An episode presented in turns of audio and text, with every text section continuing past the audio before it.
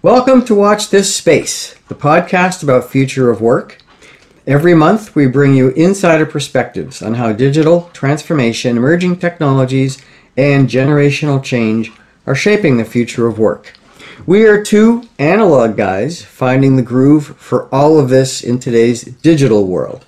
I'm John Arnold, and these trends are my focus as an independent tech analyst in my company, J. Arnold and Associates. And I'm Chris Fine. I'm an independent consultant and strategist specializing in workplace technology, IoT, and security. My company is Integrative Technologies. Hi, John. Another month, right? Good to good to hear your voice. Hello, everybody. Welcome back. Yeah, same here. Welcome back, and we have the August edition of Watch This Space uh, teed up now, and we're happy to have you all here. I, I've been getting, by the way, Chris, some commentary off and on from people recently who are regular listeners, and it's it's good to hear. You know, we, we talk into the ether and do our thing remotely. We never see each other, but we have enough, you know, history to talk about just about anything. And uh, it's just good to know that there people out there are listening and uh, they enjoy what we're doing. And, uh, you know, we will hold up our end of the bargain and keep, uh, keep things going here. That's great. And of course, we're very grateful to anybody who does listen. And oh, the comments okay? Did they have any critiques? Uh, just, you know, look forward to the next one. That's what I like to hear. So, you know, continuity is, is, is a big part of this podcast thing. And, uh, you know, you take it for granted when you are at your desk. At least that's how I work most of the time. But I know a lot of people have, you know, probably more mobile lifestyles than me, and they're out walking their dog on a commuter train, in the car, whatever. And uh, yeah, they pick up their podcasts, and it's a good time to uh, to get into that. And I also wanted to say, I mentioned this last time too, I think, Chris, that the um, podcast platforms uh, we are getting picked up on all all of the major ones. You know, Amazon, Google, and uh, oh gosh, not Stitcher. Well, that's that's one too. Apple? Amazon, Google, and Apple. Thank you. you can tell I'm not an Apple user, right? Uh, yeah, but anyways, yeah. So it's it's nice to know that eventually, you know, these things filter out uh, into those universes, and uh, you know, it goes from there. Well, I, I think we try to keep a balance, right? So we're not really coming into this with an agenda much, um, kind of sharing thoughts. You know, as two analog guys, we're not anti-technology, but I think we're also not really drinking too much Kool-Aid, if you know what I mean. So hopefully the perspective is good.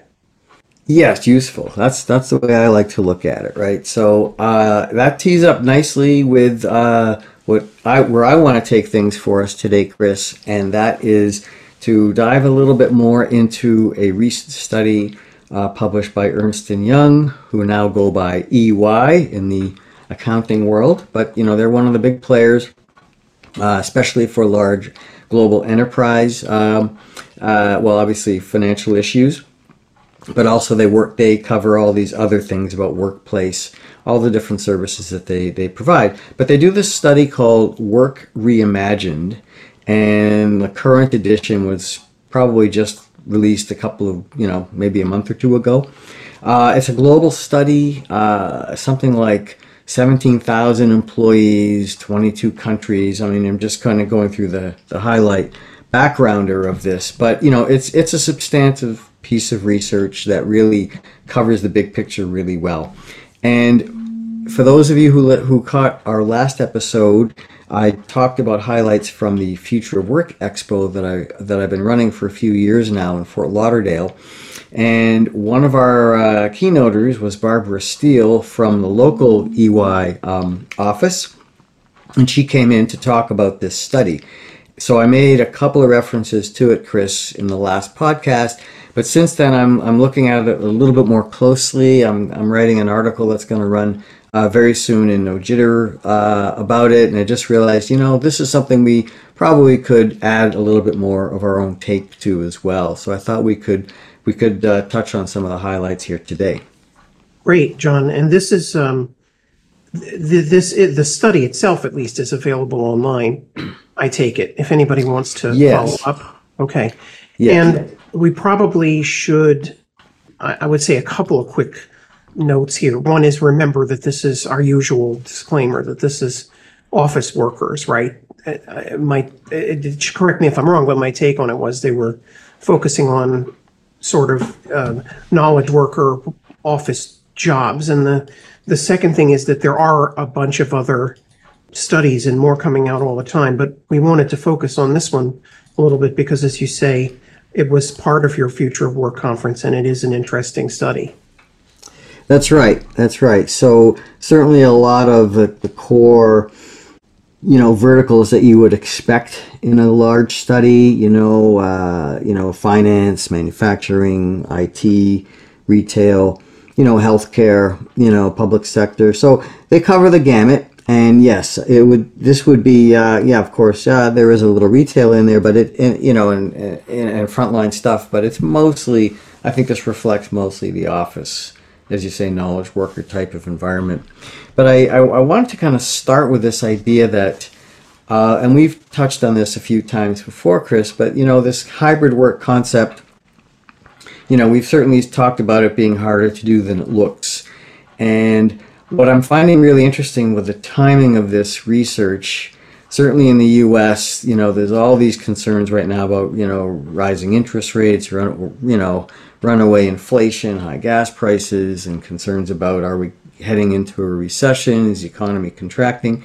All those kind of death knells that we all get worried about and politicians lose a lot of sleep over.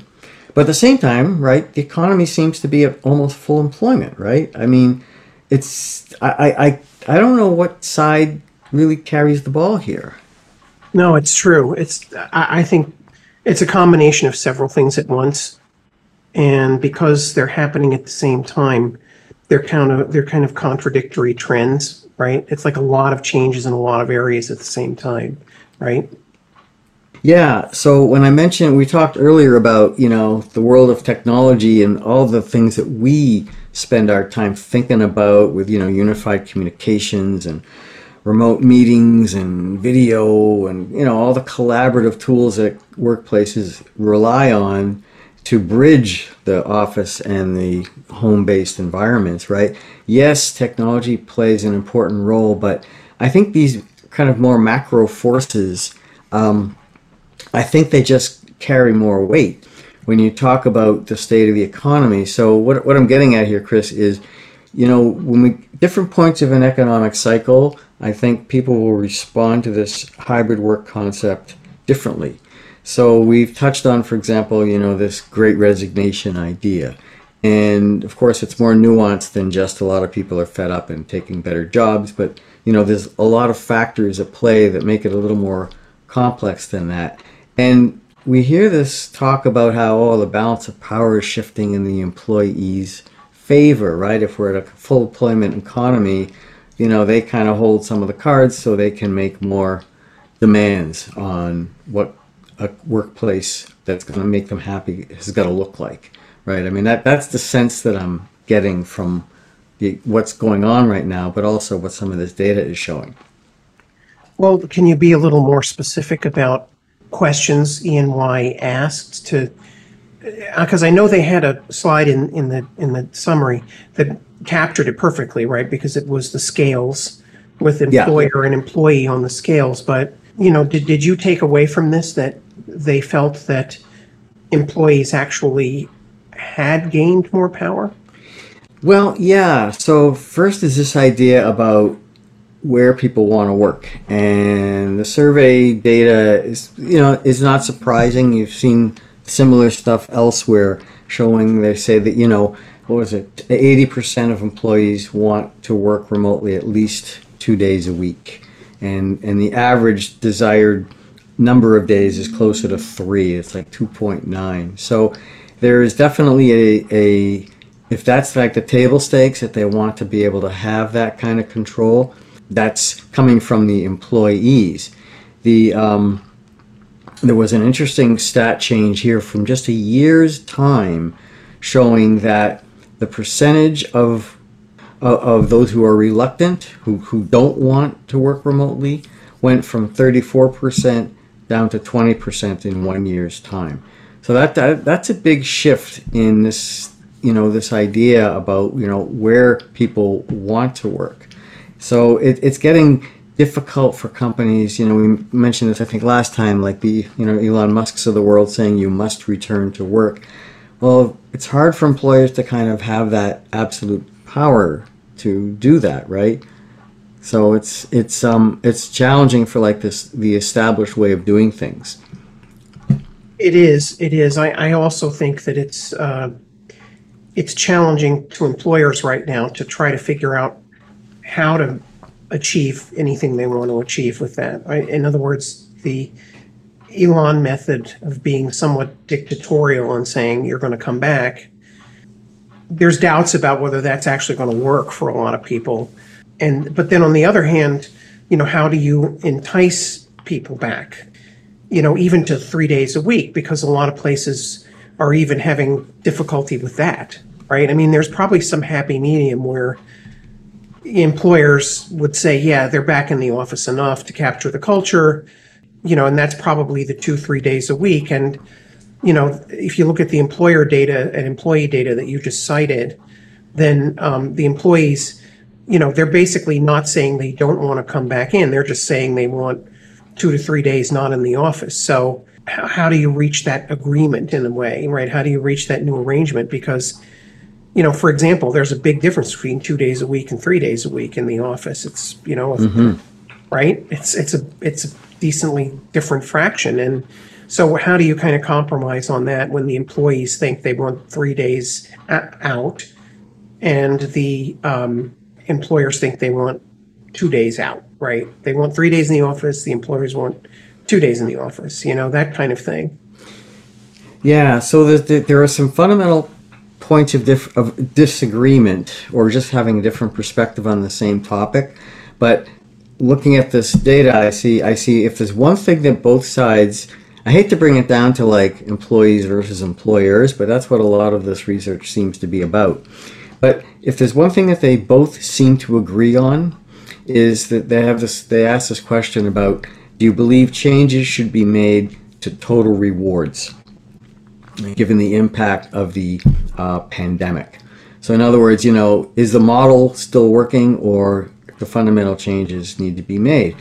And both sides have pretty similar levels of agreement on that. So the starting point is yes it's, it's 79% of employees feel this way 83% of employers feel this way. So i think they both agree that the fundamental model is not right for the times. So that's that's a good way to start you know positive you know agreement and all that stuff. But the difference seems to come down more to money than anything else. And this is where i'm finding some disconnect here in this kind of you know making hybrid work work idea. So there's a real gap between who what the issues really are. So in other words when they're asked about the um, the ones who feel that pay increases are what's needed to address this great resignation all this high level turnover 42% of employees say yeah it's pay increases that are the issue. Employers only 18% say it's a money thing. So I think there's a real fundamental gap, and this is the classic right worker versus manager kind of model here. But I think the, the data shows fairly clearly how important the financial piece is to workplace satisfaction. And I, I think that's kind of fundamentally true for almost everything.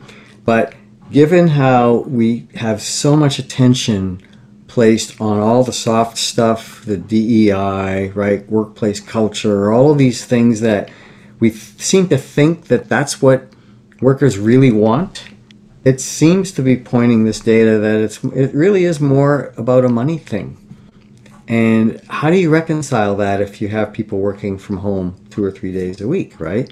I mean, that really undermines the whole model of how we, we they structure these relationships. You think so? I mean, I'm not sure. So I have what's perhaps a very simplistic view of this.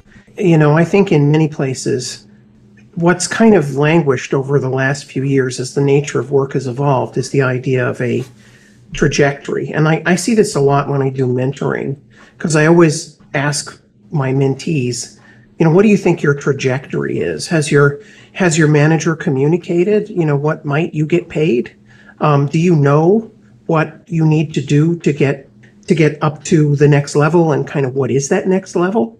And in the midst of all the soft culture explosion, I, I feel like many times there's not a good answer to that from the employer, right? So if that's the case, what am I as the employee supposed to do? Even if I like my job and I like my the people and I like the firm, I've got to go if I want to get paid, right? I, I've got to go do the shuffle in order to get paid, and that seems like something that um, ought to be addressable, right? At, at least it, it ought to be more clear what the trajectory is and what you need to do to achieve that trajectory for a person. You know, to ask a manager, what, where will I, if I'm really good, where will I be in five years? And what do I, what's the definition of being good at my job? And am I doing that? You know, to get the right feedback and coaching and mentoring. And maybe that's something that needs a little more focus, you know? Yeah, yeah, I, I, agree with that. And certainly when you, you know, think about sectors like healthcare where the burnout rate is so high and people are leaving, you know, uh, those frontline jobs because they just can't take it anymore and they're not getting appreciation and valued and they're not getting paid, that's a big problem. And, and I, I, I just look at this and I say, okay, well, clearly, you know, money is an issue, a big issue for the for this kind of state of the workplace. Um, they have a another one of the slides shows this kind of breakout of factors. excuse me. That if y- you were going to consider an offer from another employer, what would be the primary reason to go? And far and away, it was money was the top factor here. Opportunity for increased total pay.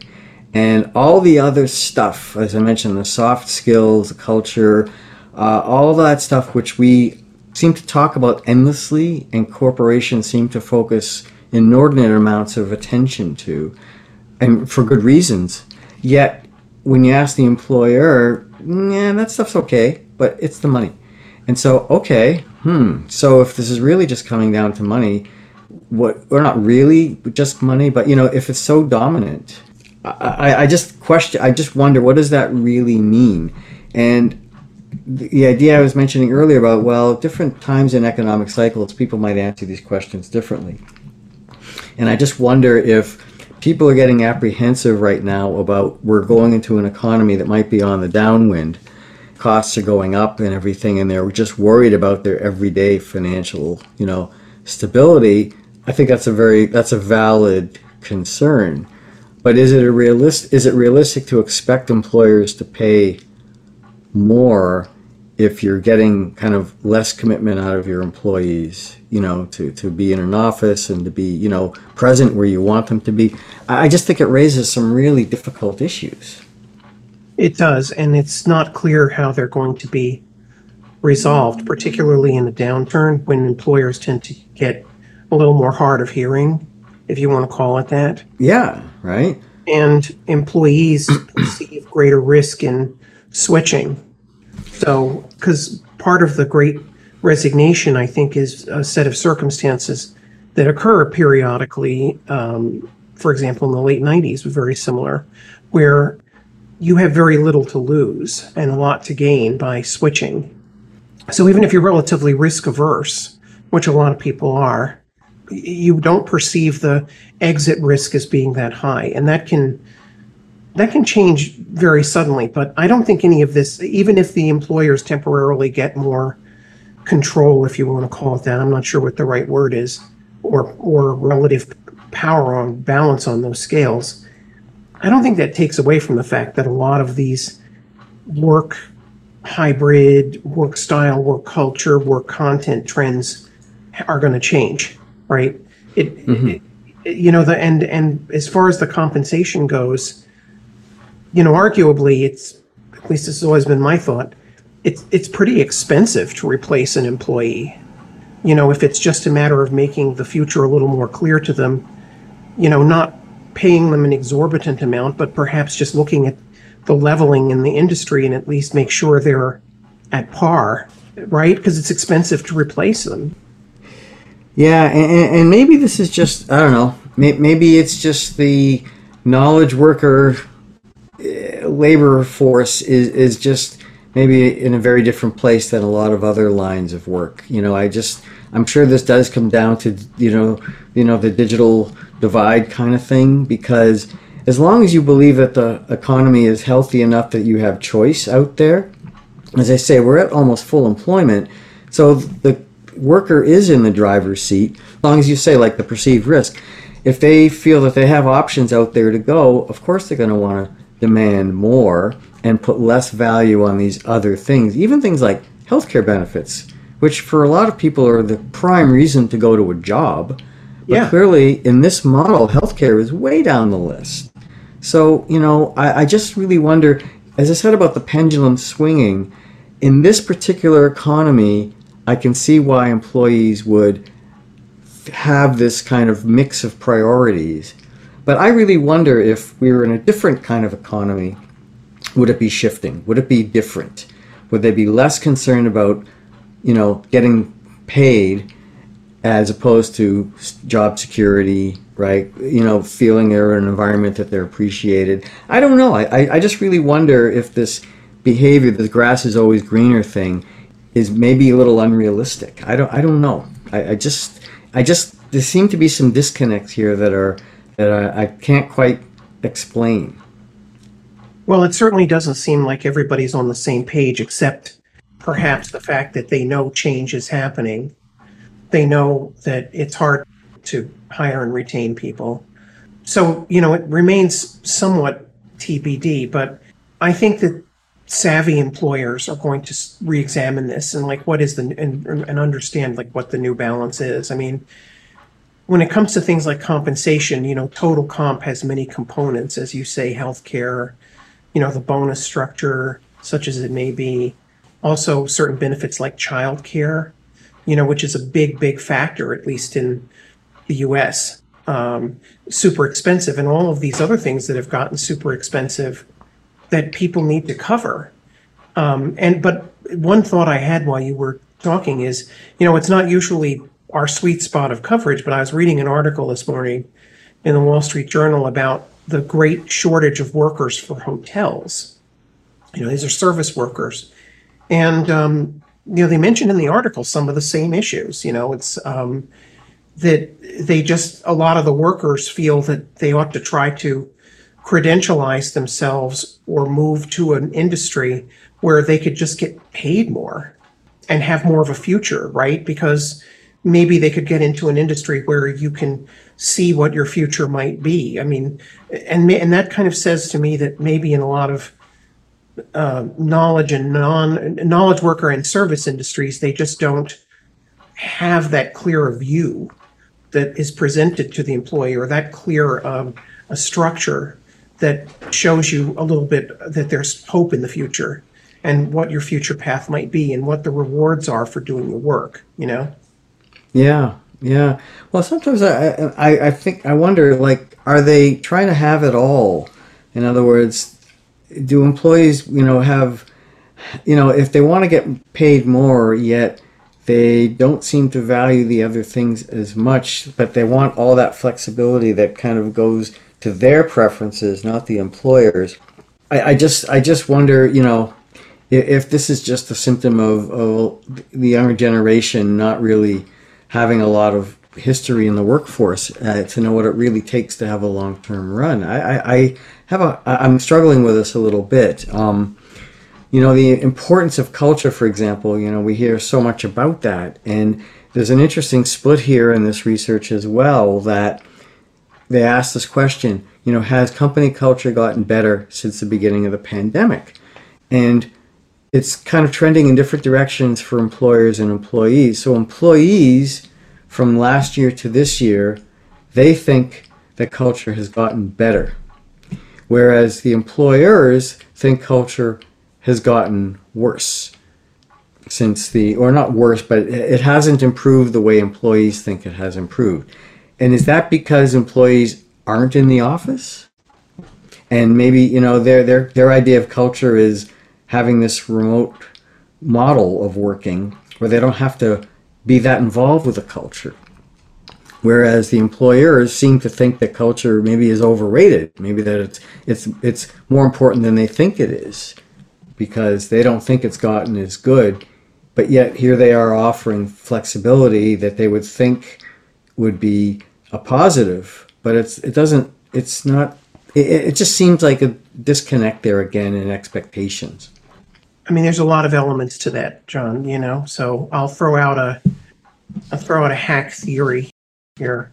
I, I think that the employee's definition of culture is around a little bit more freedom and flexibility along, you know, that, that, the that the employer is supportive of more work-life balance and that there's a little bit of trust to get for the, for the employee to get the work done, irrespective of where he or she is or what hours she works or whatever, right? And that is considered good from the employee's side, but management culture is more about metrics and measurement and you know managing in the traditional sense. And so for them, this loosening of the strings and more kind of fuzzy metrics, if you want to call it that, and the balance of work life and all of that is a little bit harder to reconcile with the metrics they're held accountable for because measuring these things is a relatively new art, you know, when you mm-hmm. don't have people around you all the time. So I think that may be part of the disconnect. But if I were an employer looking for some light here, I would I would say that the fact that the employees think that the the culture is better, I ought to seize on that and say, well, why do they think it's better? And how do we take advantage of that to the good of both sides, right? How do we just fit that into a management construct so that we can we can make sure it's aligned with corporate goals and strategies and tactics and innovation and all the other things that you want to achieve as a business? You know, how can we tie those two things together, you know? Yeah, I, I agree. I think there has to be probably more tran- transparency or just integration for the both sides to talk about. Well, what what is culture? Like, what? How do we define it? Because, as you say, management's idea of what culture is is seems to me that it's going to be different than what employees think makes for good culture. But there's got to Yeah, be a happy medium.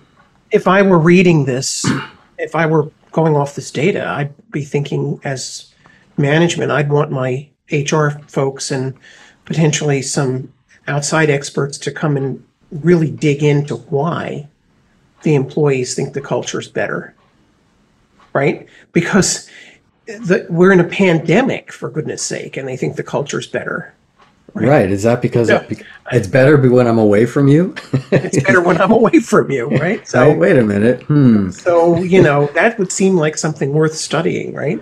Eh, Well, yeah, and if you tie that into the importance of getting paid more, it just makes you wonder. Well, what is the what what is the value of culture then? If, money is what's going to make people happiest, uh, and they'll do that maybe at the expense of some culture, doesn't matter if the culture is getting better or worse. It just gets very messy and convoluted. Um, so, you know, we're probably raising more questions than answers here, Chris. But um, to what you were just saying, yeah, what do we take away out of this as a conclusion? And the report does have uh, kind of five kind of takeaways. And what I find interesting about all of this is how little technology has to do with any of this stuff, right? Just to how Yeah, we started true. this, right? And so one of their takeaways was yes, cre- they call it, you know, create the work technology experience, and that is clearly that's what the UCaaS offerings we talked earlier before we recorded about Zoom and Cisco and Microsoft. Yes, those players have a role to play, and I don't want to put myself out of work, but I, I don't want to. My takeaway from this is let's not overstate the importance of these things because if you uh, if you drink the Kool Aid and listen to the Cisco's and the Rings and the Mitels and everyone telling these stories, you'd think that the answer was, oh, just get better collaboration tools. And obviously, no, no, I don't think so at all. I, I think it's it's just a tool, but it doesn't solve a lot of these problems. I, I don't think it, it, it enables people to work better, yeah, but um, It's not like, oh, IT, they'll take care of it and they'll fix all of these problems. Like you say, HR is just as much a part of this as anyone else. Yeah, no, I agree, and I think um, I think they had some decent takeaways. I think it, it, you know, despite all the discrepancies in thinking, both sides seem to feel and they seem to recommend in the study to understand that the hybrid really is here to stay. That it's not going to just revert back. Um, you and I have talked about this. My view is I don't think much of anything is going to revert back to what it was, either for a very long time or ever. I think, I think the last few years have been a, you know, both positively and negatively earthquake transformative type of experience in the world. And it isn't over yet. And um, it's a time of great change and of uh, generational transition and many other things. And so, point is, you have to look to the future, I guess, no matter who you are, and think about how you how you work with that. And that was one of the things, at least, that came out to me in the study.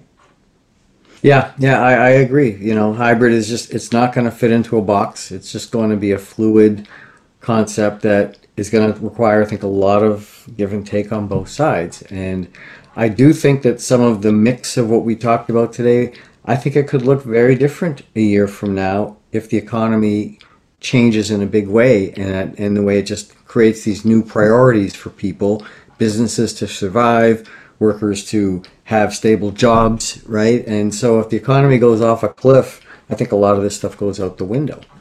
So I, I you know, I just it's just a, a, another good example of you know how difficult this hybrid work model is to pin down right now. I agree.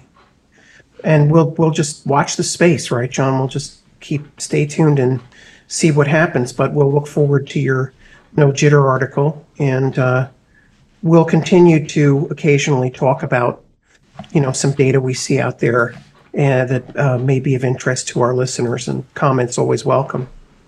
Ditto. And if you are interested out there in getting a copy of the uh, highlights, please, uh, well, look, you can look for my No Jitter article, yes, but also uh, we'd be happy to pass that link along. So, uh, and I'll probably cite it in the newsletter as well. So you can watch that too. Watch the space, watch the newsletter. Okay, so that takes us to time, Chris. So here we are, and we want to thank you all for listening. Hope you enjoyed the podcast and that you'll continue with us as we explore the future of work here on Watch This Space. You can access all of our episodes at www.watchthisspace.tech or wherever you subscribe to your podcasts. And if you like it, great. We would love to hear from you. Leave us a review, a rating, suggestions for future topics that we could uh, uh, dive into, and uh, we are here for you. So, with that, I am Jon Arnold. And I'm Chris Fine. Thanks, Jon. Thanks, everybody, for listening to us for another month. Um, we we value your listenership and always uh, like to hear from you. And we'll be back again next month with Watch This Space.